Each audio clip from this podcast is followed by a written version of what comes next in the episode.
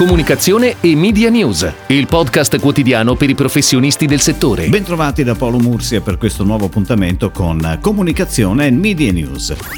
Si è parlato molto in questi giorni degli strumenti che serviranno a monitorare eventuali nuove forme di contagio del coronavirus, come ad esempio l'uso di app apposite. Se alcune regioni, come la Lombardia, si erano già mosse autonomamente in questa direzione, è stata finalmente scelta l'app, l'app che si è giudicata il contratto statale di concessione gratuita della licenza d'uso. Si chiama Immuni ed è tutta italiana, realizzata da Bending Spoons, startup milanese specializzata nello sviluppo di applicazioni mobile. L'app è stata realizzata in collaborazione con il Centro Medico Sant'Agostino e con la società di marketing digitale Jacala. Ed ora spazio alle breaking news che arrivano dalle agenzie media. TIM porta la connessione ultra broadband in oltre 700 comuni e lo comunica attraverso tre spot. Realizzazione a cura della divisione interna di TIM e Avas Media.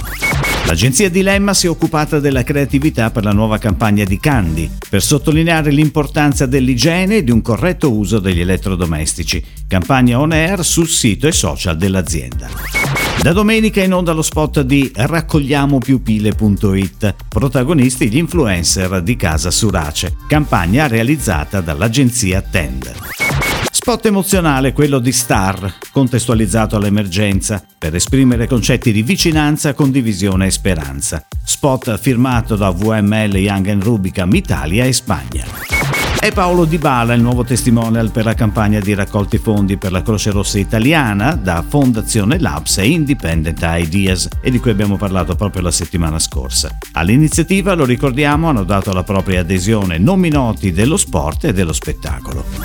E come sempre chiudiamo parlando di creatività. Lo sappiamo bene, il virus non ha confini. Tutti stiamo subendo le stesse conseguenze, anche nel nostro modo di vivere. Su questo concetto si concentra lo spot di Opel con la campagna Opel Open Nonostante la chiusura dei concessionari dovuta alla lockdown, i servizi ai clienti ovviamente sono raggiungibili. Spot molto semplice nella realizzazione, ma anche molto riuscito ed efficace nella sua testimonianza della globalità dell'emergenza Covid-19. Protagonisti semplicemente sono gli impiegati del Opel Customer Service di ben 14 paesi in giro per l'Europa.